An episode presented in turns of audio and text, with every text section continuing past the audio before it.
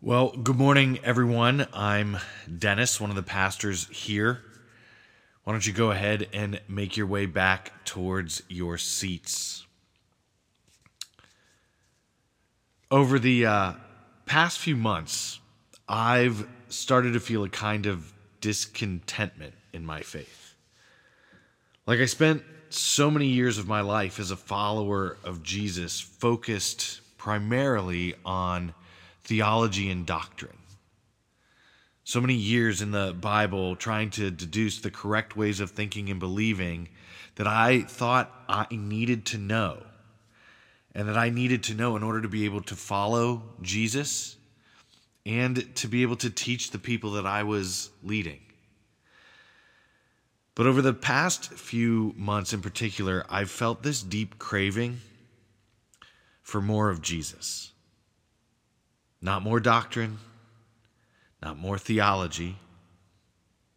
Don't get me wrong, I believe doctrine and theology matter.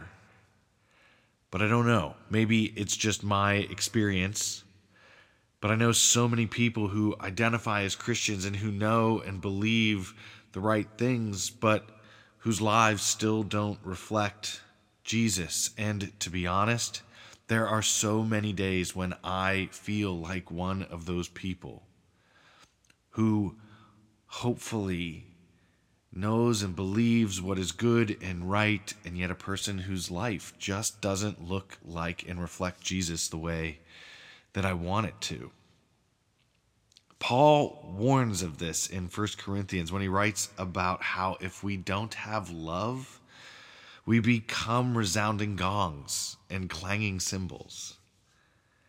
Doctrine and theology, in and of themselves, as important as they are, don't produce patience or kindness in us. They don't engender humility or love, forgiveness or vulnerability, selflessness or hopefulness. Doctrine and theology don't build these things into us. Jesus does. But how do we actually become like Jesus so we can do what Jesus did? How do we translate what we might know about Jesus into a way of living and being that emulates Jesus' life? We practice it because what we practice shapes how we live and love.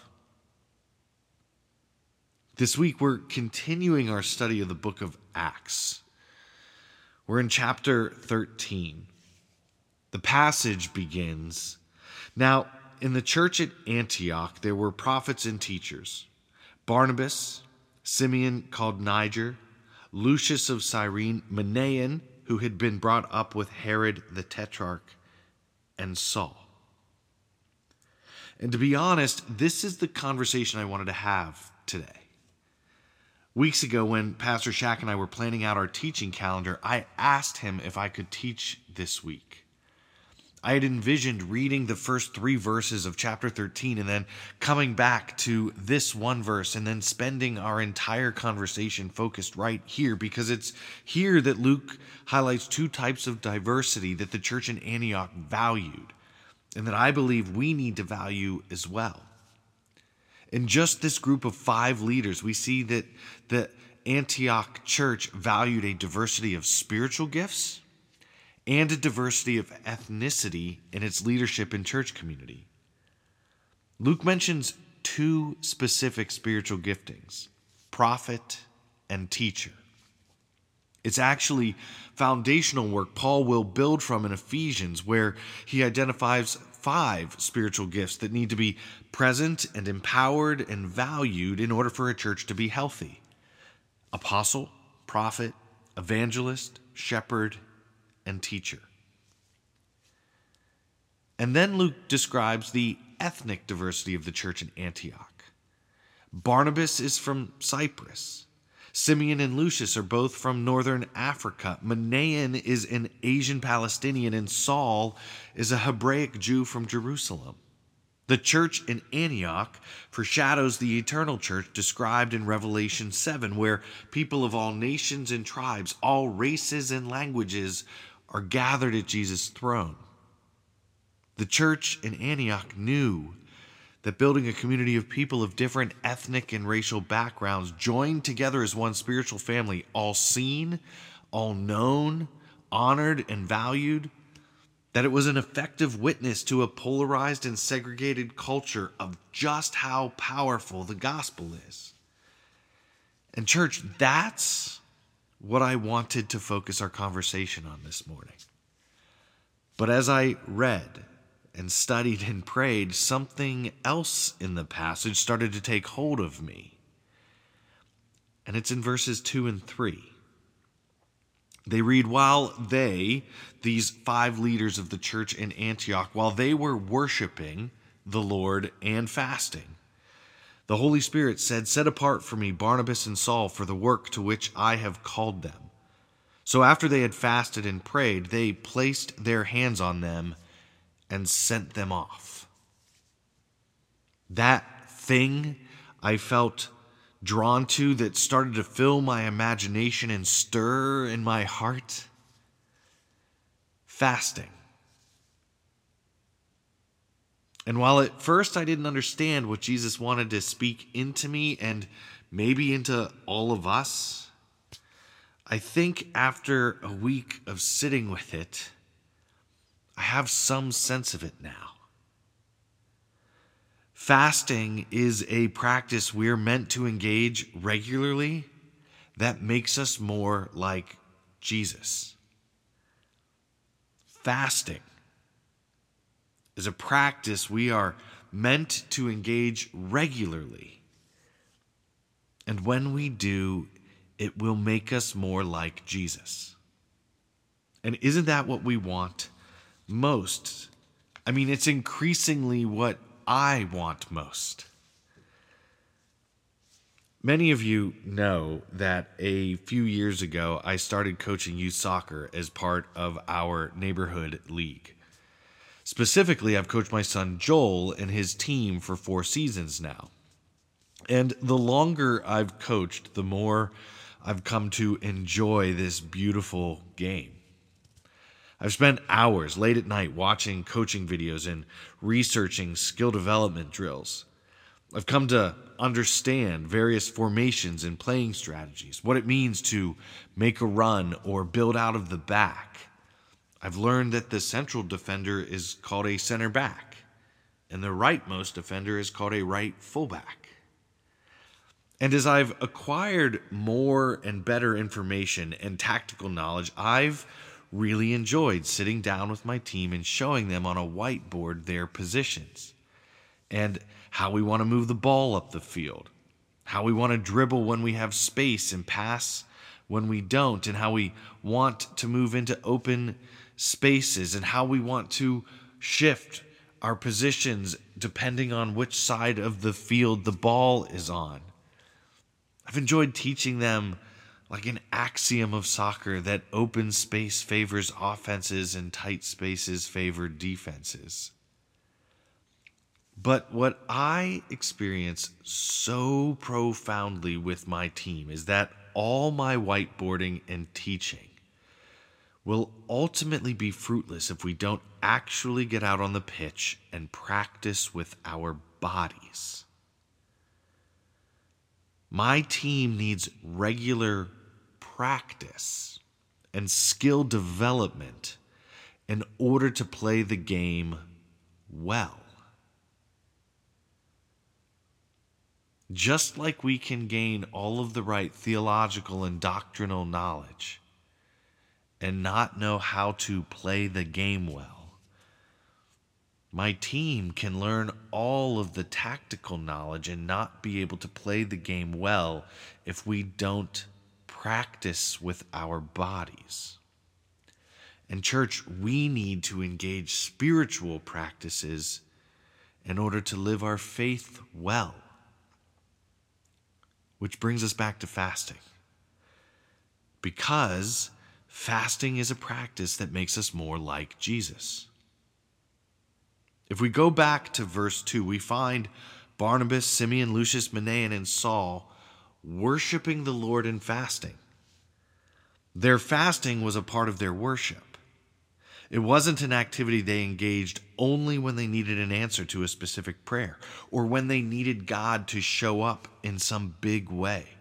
It wasn't something that they only did once every few years.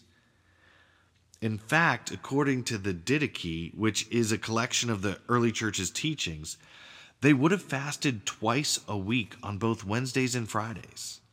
They'd eat a meal the night before and then they'd forego breakfast and lunch the next day, breaking their fast with a late dinner. They did this every week. And they did it because they saw Jesus do it. In the Gospel of Matthew, immediately after Jesus is baptized by John the Baptist, he's led, Matthew tells us, by the Spirit into the wilderness to be tempted by the devil. After fasting 40 days and 40 nights, he was hungry. The tempter came to him and said, If you are the Son of God, tell these stones to become bread.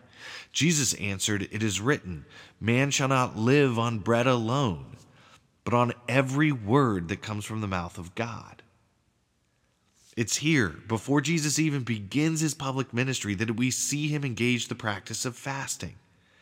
And through his fast, when logic would tell us he would be at his weakest and most susceptible to temptation, we see Jesus defeat Satan in the desert.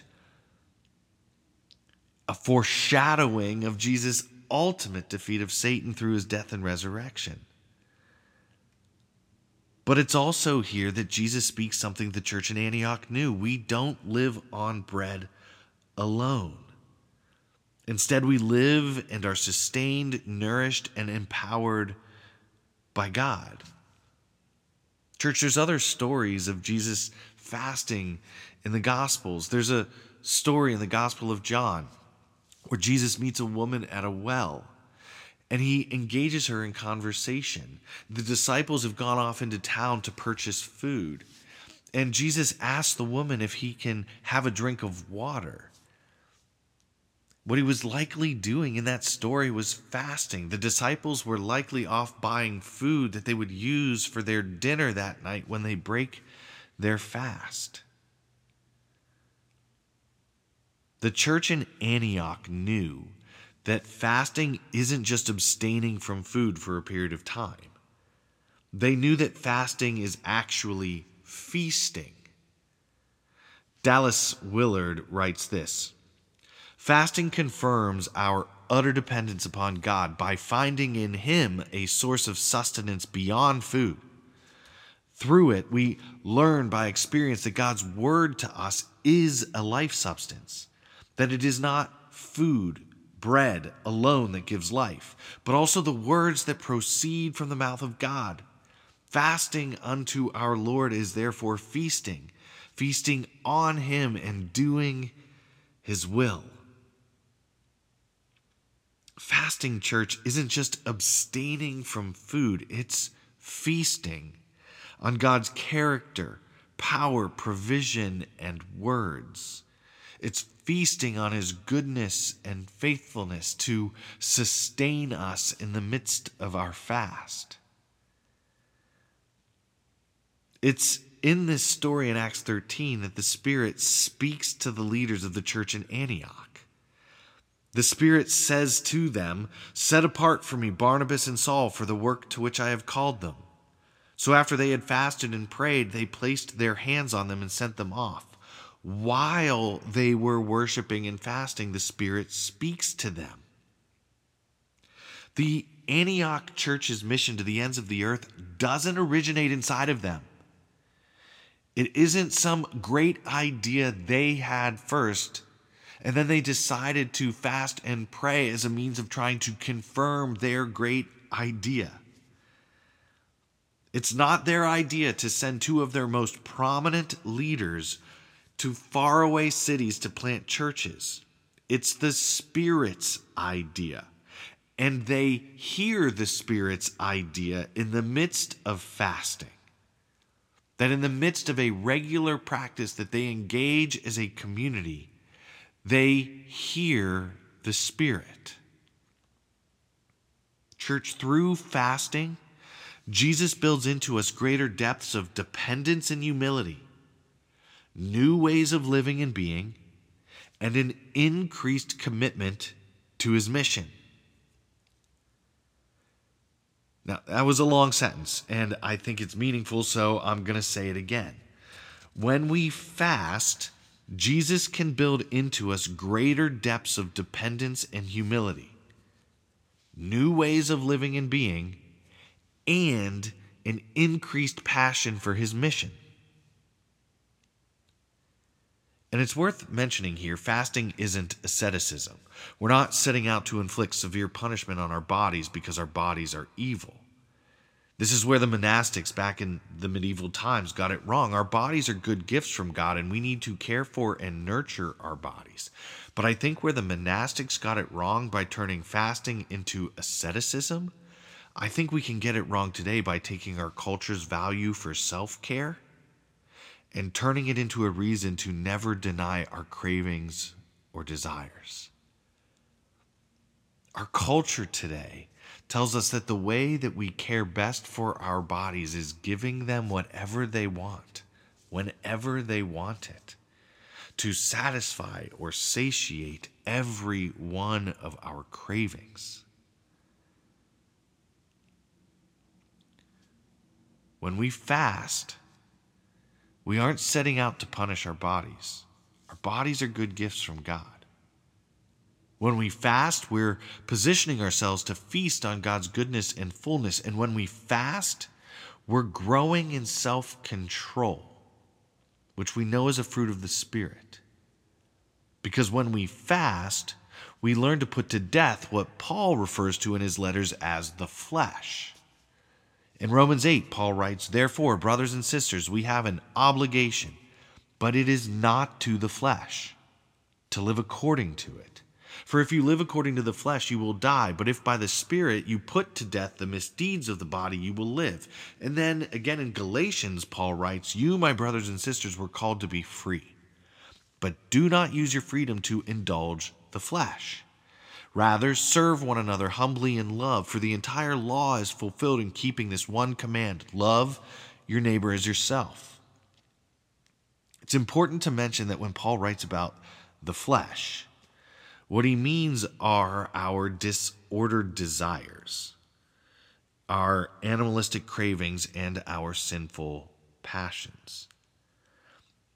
Throughout his letters, especially in Romans 7, Paul makes it clear that there is a battle within us between the desires of our flesh and the Spirit of Jesus. We feel this pull to gratify our desires and passions apart from God and separated from his ways. Lust, for example, is a disordered desire. I was raised in the Catholic Church, which teaches that sexual desire is part of God's good plan for humanity. But when sexual desire is separated from God's design for love, it becomes disordered and self seeking. According to the Catholic Catechism, lust is a disordered desire for or inordinate enjoyment of sexual pleasure. Sexual pleasure is morally disordered when sought for itself and when it values the feeling one gets from sex over the person one loves in sex. We want to feel the physical pleasure that comes with sexual gratification, and so we give in to our lust and seek out sex separated from a loving, committed relationship. My point is this we most effectively fight against the disordered desires and sinful passions of our flesh by engaging spiritual practices like fasting.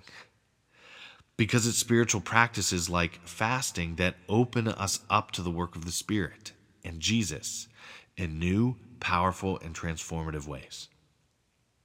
If we go back to Galatians 5, Jesus didn't call us to be free so we could gratify our disordered desires and then count on God's grace to forgive us. Jesus offered us freedom so that we can choose what is good, so we can stop being slaves to our flesh and experience the kind of liberation that leads to loving our neighbors as ourselves. And we best position ourselves to experience this kind of liberation when we do the work of crucifying our flesh, our disordered desires. And one of the best practices we can engage in order to crucify our flesh so the Spirit has more space and capacity to lead, work, transform, and empower us is fasting. Church, I can't tell you the number of times throughout my pastoral life where I've had conversations with people who will say that they don't hear the Spirit, that they can't sense the Spirit, that they're not hearing the voice of God. And one of the things that I've come to learn, to use this analogy that, that Paul builds out about this war within us between the flesh and the spirit, is that when we live lives where we are constantly gratifying the sinful passions or disordered desires or animalistic cravings of our bodies, when we're just always giving in to what our body wants in a moment, we're creating more space for the flesh, we're feeding the flesh. But it's when we do the work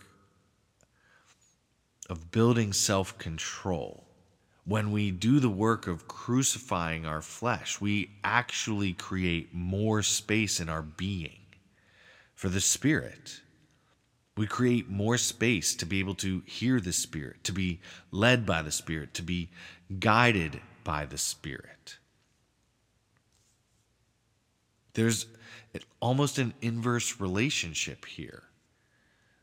The more we crucify our flesh, the more we get to experience the Spirit, and the more that we just satisfy our fleshly desires, the less we'll be able to hear the Spirit. Richard Foster, in his book Celebration of Discipline, he writes that more than any other discipline, fasting reveals the things that control us. This is a wonderful benefit to the true disciple who longs to be transformed into the image of Jesus Christ. We cover up what is inside us with food and other good things, but in fasting, these things surface. If pride controls us, it will be revealed almost immediately.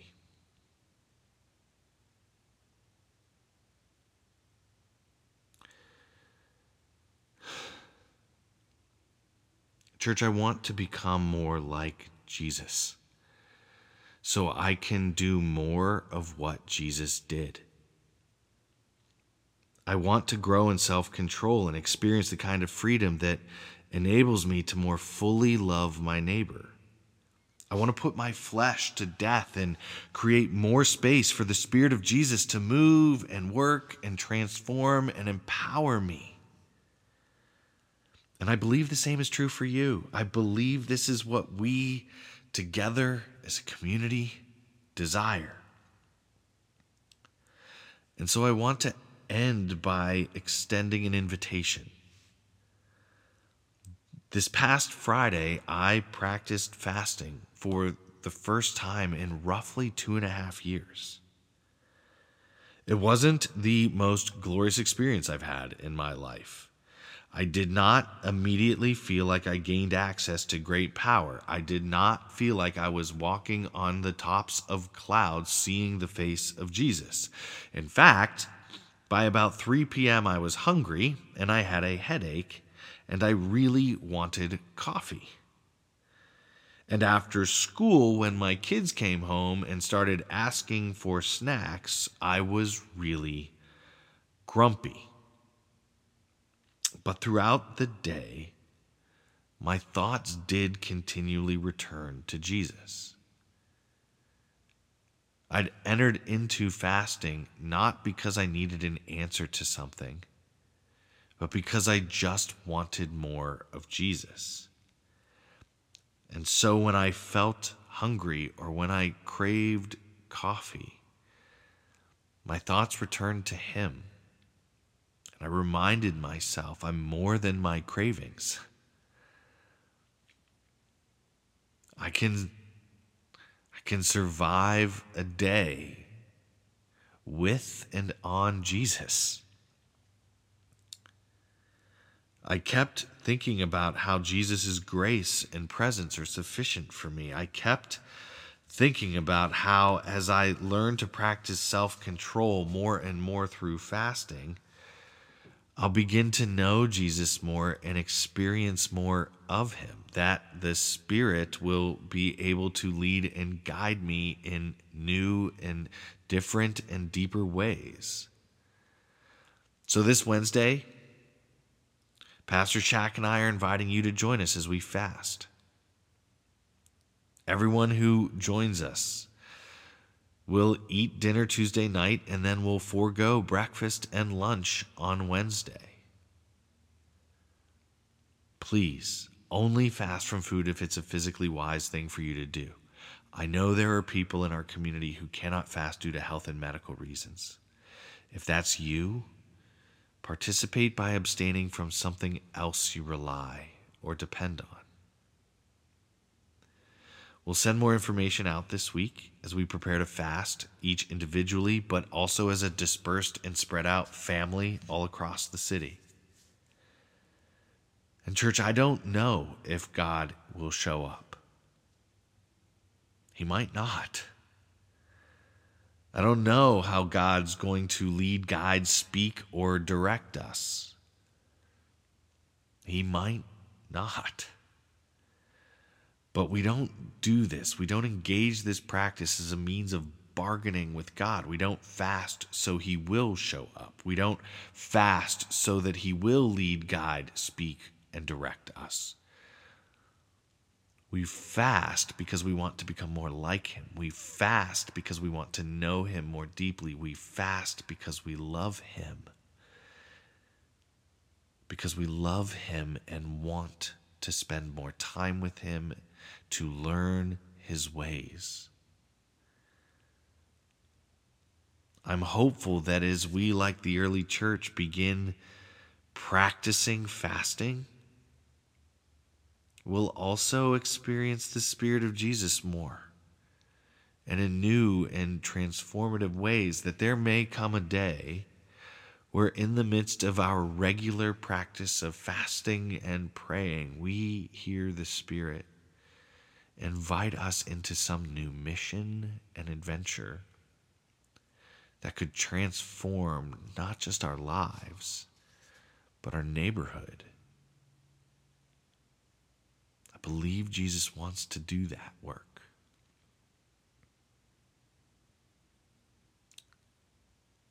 Church, let's pray together. Father, thank you for this story in Acts. Thank you for Luke capturing and recording it so that we could read it and talk about it. Father, would you be at work in us to fast, to pray, to engage practices that you yourself engaged because we want to be more like you, Jesus. Father, we love you. We pray in Jesus' name. Amen.